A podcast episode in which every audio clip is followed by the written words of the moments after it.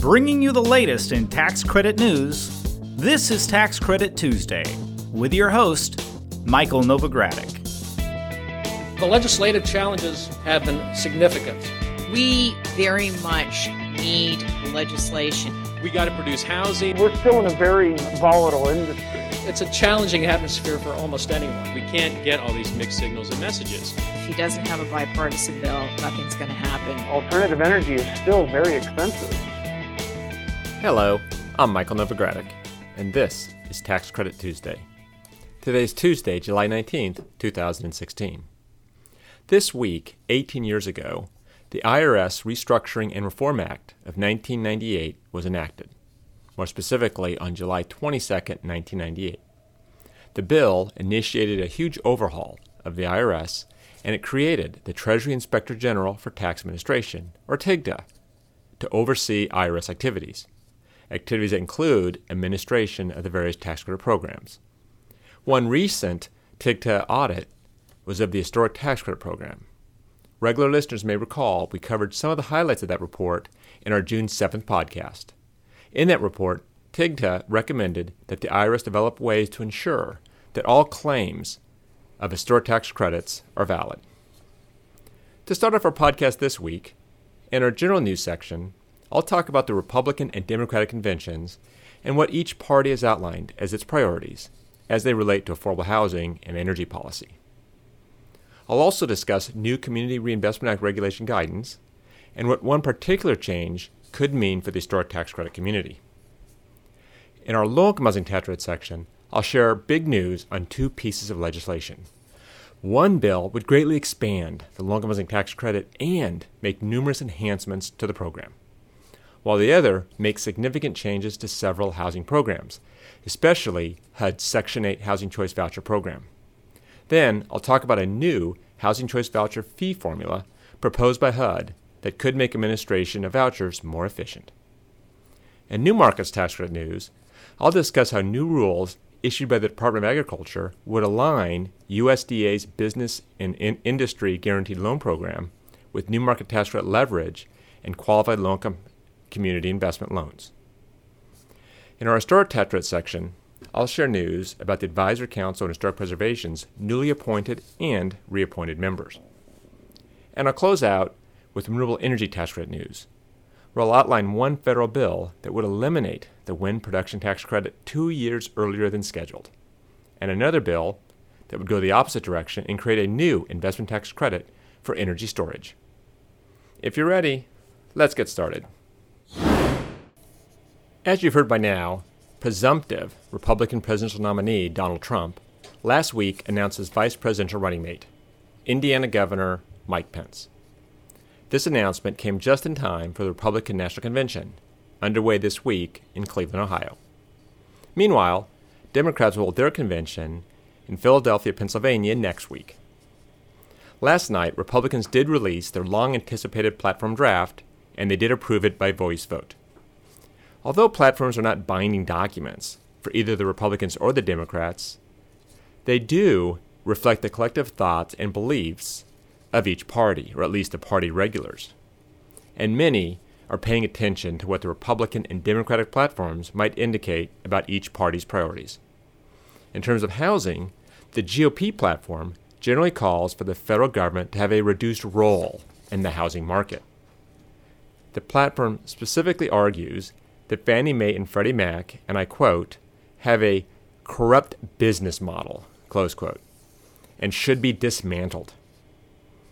Republicans did acknowledge, though, that rental housing costs have skyrocketed and that nearly 12 million families spend more than 50% of their income on rent. However, the platform for the most part focused more on home ownership than rental housing.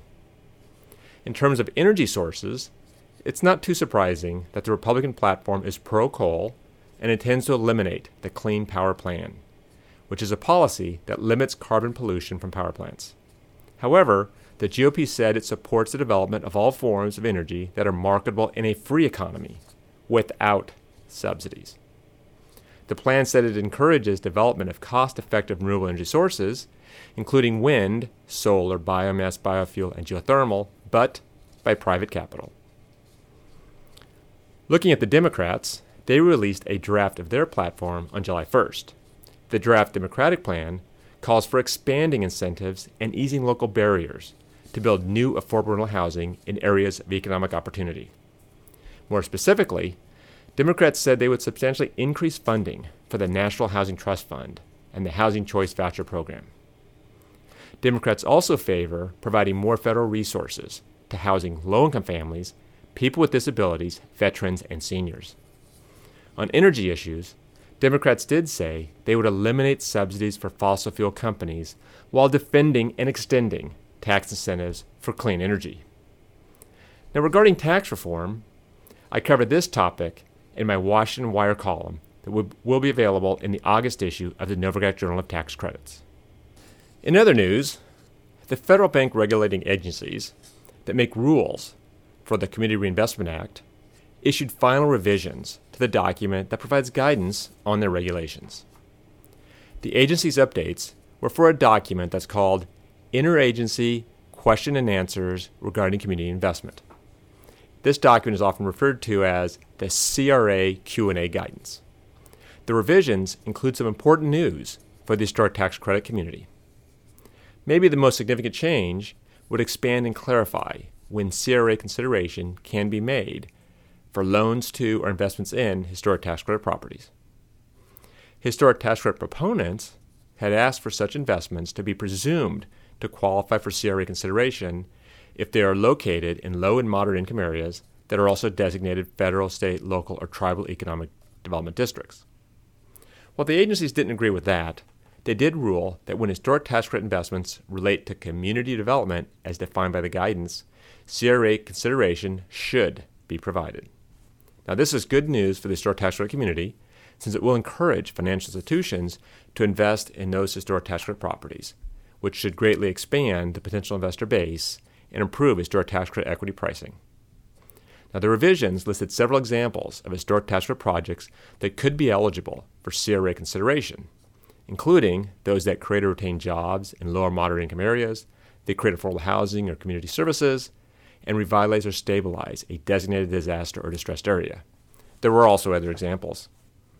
The final revisions also included references to CRA eligibility for investments in new markets tax credit eligible community development entities, community development financial institutions or CDFIs, and for low income housing tax credit properties. You can see the revisions at Novogradac and Company's new website, which includes an expanded CRA Resource Center. The address, though, remains the same www.novoco.com. In affordable housing news, a new comprehensive affordable housing bill was introduced in the Senate last week. The legislation, S 3237, is a follow up to Senate Bill 2962, which was introduced in May by Senators Maria Cantwell of Washington and Orrin Hatch of Utah. The new legislation, Senate Bill 3237, also has Senator Ron Wyden of Oregon as a co sponsor. Now, Cantwell and Wyden are Democrats, while Hatch is a Republican, who is also chairman of the Senate Finance Committee, and Wyden is the top Democrat on the Senate Finance Committee. I should note the earlier bill has six additional co sponsors, including Wyden. Now, like Senate Bill 2962, Senate Bill 3237 is also called the Affordable Housing Credit Improvement Act of 2016. And the bill includes all the provisions in the earlier legislation. However, it adds 17 more improvements to the low income housing tax credit. Now, as you likely recall, the three provisions in the first bill were a 50% increase in low income housing tax credit allocations, phased in over five years, and then second, an option for property owners to use income averaging over an entire development. Such income averaging would make it easier to build and rehabilitate apartments in rural communities, areas with high housing costs, as well as promote greater income mixing in low income community revitalization efforts. Now, the third provision that was in the original bill and in this bill was a permanent minimum 4% rate for low income housing tax credits that are used to finance the acquisition of property or those generated by tax exempt bonds. Now, the improvements that are included in Senate Bill 3237 are all aimed at providing more resources, increasing the financial feasibility, facilitating the preservation of existing housing, or streamlining the use of the income housing tax credit. The bill, more specifically, gives allocating agencies discretion to provide a 50% basis boost for apartments that target extremely low income renters. It also gives allocating agencies the option for a 30% basis boost for tax exempt bond finance developments that are outside of qualified census tracts and difficult to develop areas. It also includes relocation cost on eligible basis, which is consistent with the treatment of other similar costs. Now, those are just three. There are, of course, 14 other provisions. For a summary of all the provisions in the bill, you can go to my blog post. Simply go to the www.novoco.com website and you'll find the link to my Notes from the Novogradac blog on the right tab. Click and you'll be there. Now, Senate Bill 3237 would also change the name of the program to the Affordable Housing Tax Credit. Peter Lawrence, my colleague in Washington, D.C., says that the first bill will remain the main focus for affordable housing advocates to push for co sponsors this year. But this recent legislation is significant. Peter points out that the provisions in this newly introduced bill update and allow the low housing tax credit, I guess I should say the affordable housing tax credit, to better address the nation's affordable rental housing challenges. With Congress likely to continue extensively debating tax reform into next year, this bill provides a set of bipartisan proposals to modernize the low housing tax credit if and when Congress does examine those issues. You can read the bill at www.taxcredithousing.com. Other legislative news that made headlines last week was the passage of the Housing Opportunity Through Modernization Act of 2016. The Senate voted to send the housing bill to the President's desk unanimously last Thursday. The bill had passed the House with no opposition in February, and the President is expected to sign the bill soon. Among other provisions, the bill would expand the ability of a housing authority to project base its vouchers. More specifically, a housing authority could project base up to 20% of its authorized number of vouchers instead of 20% of its budget authority under current law, plus an additional 10% of vouchers to assist seniors, veterans, and certain other types of households, or in areas where tenant based vouchers are hard to use. Also, under the legislation, vouchers may be project based in 25 units or 25% of units in a property, whichever is greater. In low poverty areas, vouchers may be project based in 25 units or 40% of units of a property, whichever is greater. Now, another provision would protect Section 8 housing choice voucher holders from displacement due to fair market rent fluctuations. The bill also includes good news for low income housing tax credit property owners. The legislation would help facilitate the use of project based vouchers and low income housing tax credit properties by extending contract terms from 15 to 20 years. As I said, the President is expected to sign the bill soon. Speaking of the Housing Choice Voucher Program, HUD this month proposed changing how it determines the amount of funding that a public housing agency will receive for administering housing choice vouchers. HUD says the change would better reflect how much it costs to administer the voucher program. Currently, administrative fees under the voucher program are based on the number of vouchers under lease and a percentage of the 1993 or 1994 local fair market rent with an annual inflation adjustment. Now, the new rule proposes an ongoing administrative fee that would be based on six variables program size, wage rates, benefit load, percent of households with earned income, new admissions rate, and sixth, a percent of assisted households that live a significant distance from the public housing agency's headquarters. Now, fees would be calculated each year based on the six factors, as well as a revised inflation factor. Now, I should note the proposed rule would give HUD the flexibility to give housing agencies additional fees to address special program priorities, such as the HUD Veterans Affairs Supportive Housing, or VASH, program. The rule would also eliminate billing of administrative fees between PHAs under portability procedures. The procedure currently requires billing of, quote, port in admin fees between PHAs, which is a time consuming process and inefficient. Under the proposed rule, receiving PHAs would receive 100% of their own administration fee directly from HUD for port in vouchers. On the other end, initial PHAs would receive 20% of their admin fee, also directly from HUD, for vouchers that are port out of their jurisdiction. So, how would the proposed rule ultimately affect public housing authorities? Many of you know that over the past several years, PHAs have had less funding to administer the Housing Choice Voucher Program. As such, many PHAs have reduced their leasing and or opted to give up their Housing Choice Voucher programs completely. This obviously goes against the core mission of PHAs to provide affordable housing to eligible families. My partner Rich Larson, in our Toms River, New Jersey office, says that if the proposed rule works as intended, it can help PHAs provide a more adequate supply of quality, affordable rental housing to the communities they serve. Rich says that if the rule can provide more equitable funding and a variety of supplemental fees that incentivize PHAs to lease up eligible families in targeted areas, then the Housing Choice Voucher Program has the potential to succeed in those areas. Comments on the proposed rule are due October 4th. In new markets tax credit news, the U.S. Department of Agriculture last month issued new rules under its Business and Industry Guaranteed Loan Program, rules designed to expand access to capital in rural areas. As many listeners know, the B&I Guaranteed Loan Program provides loan guarantees to banks and other approved lenders for private business financing in rural areas.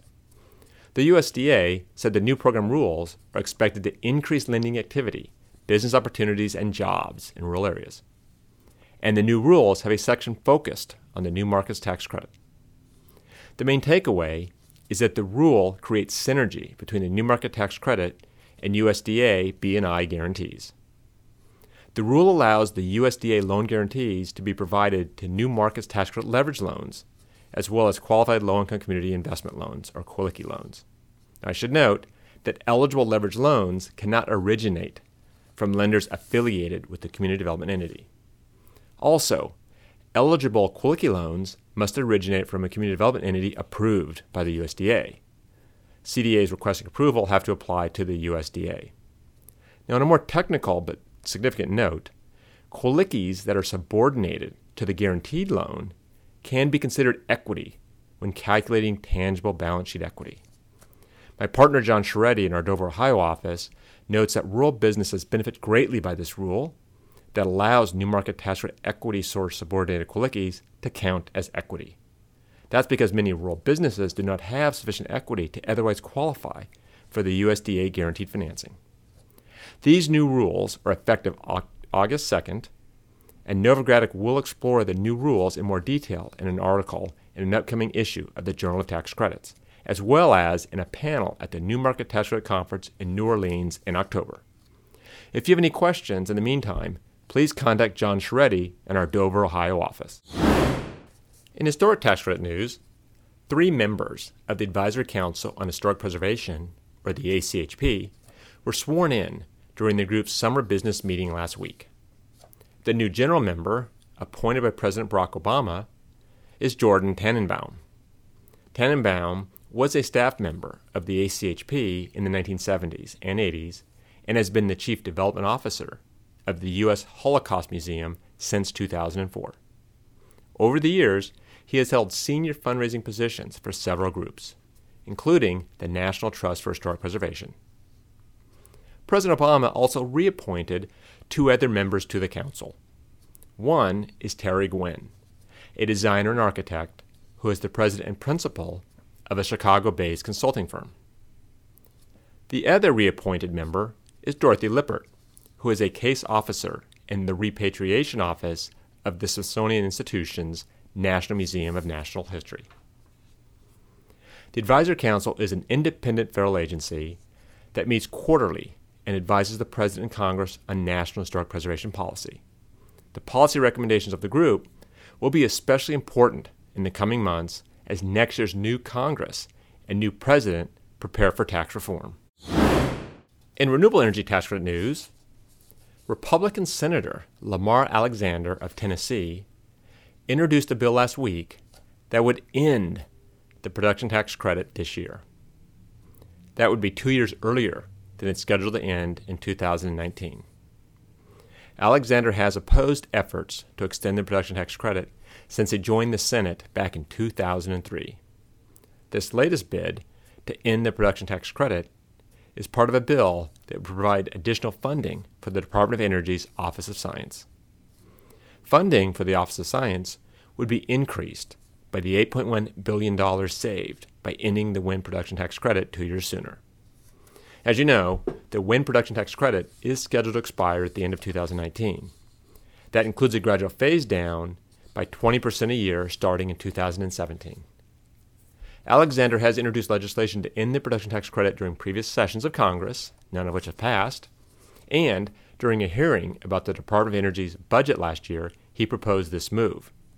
Last week, he finally introduced it as legislation. There were no co sponsors to Alexander's legislation, but it was referred to the Senate Finance Committee. The bill number, if you're interested, is S3169. In other legislative news, a U.S. Senator from New Mexico introduced legislation last week to create a 30% investment tax credit for energy storage. Senator Martin Heinrich, a Democrat, introduced the Energy Storage Tax Incentive and Deployment Act of 2016. This bill is similar but not identical to one introduced in the House in May. Heinrich's bill has seven co sponsors when it was introduced. The bill would apply to both large grid connected energy storage systems and smaller systems for residential properties. Systems would be eligible for the same 30% investment tax credit that other renewable energy technologies receive now. They would also include the gradual phase down starting in 2019 that was part of the investment tax credit extension that was passed at the end of 2015. Under Heinrich's legislation, no credits would be issued after December 31, 2026. The tax credit would be in effect for property placed in service starting at the beginning of this year, 2016. The bill would also expand Section 25D of the Internal Revenue Code to create a 30% investment tax credit for residential energy storage equipment. This proposal was referred to the Senate Finance Committee, and you can see the bill at www.energytaxcredits.com. Again, it's called the Energy Storage Tax Incentive and Deployment Act of 2016, or Senate Bill 3159. Well, that brings me to the end of this week's report. I invite you to join me again next week for another Tax Credit Tuesday. And a quick reminder the Novogradac Low Income Housing Tax Credit Year 15 webinar is tomorrow, Wednesday, July 20th at 1 p.m. The webinar provides an overview of options available to low income housing tax credit property owners when the 15 year compliance period comes to an end. The webinar will be led by my partner, Nicolo Pinoli from our Portland, Oregon office, and Mark Sween from Dominium. Don't miss it. You can sign up today at www.novoco.com. That's it for now. This is Michael Novogradac. Thanks for listening. This weekly podcast has been brought to you by Novogradac and Company LLP. Archived discussions are available online at www.novoco.com forward slash podcast or by subscribing to the Tax Credit Tuesday podcast in iTunes. Novogradac and Company LLP is a national certified public accounting and consulting firm with offices nationwide. Learn more about our professional services at www.novoco.com.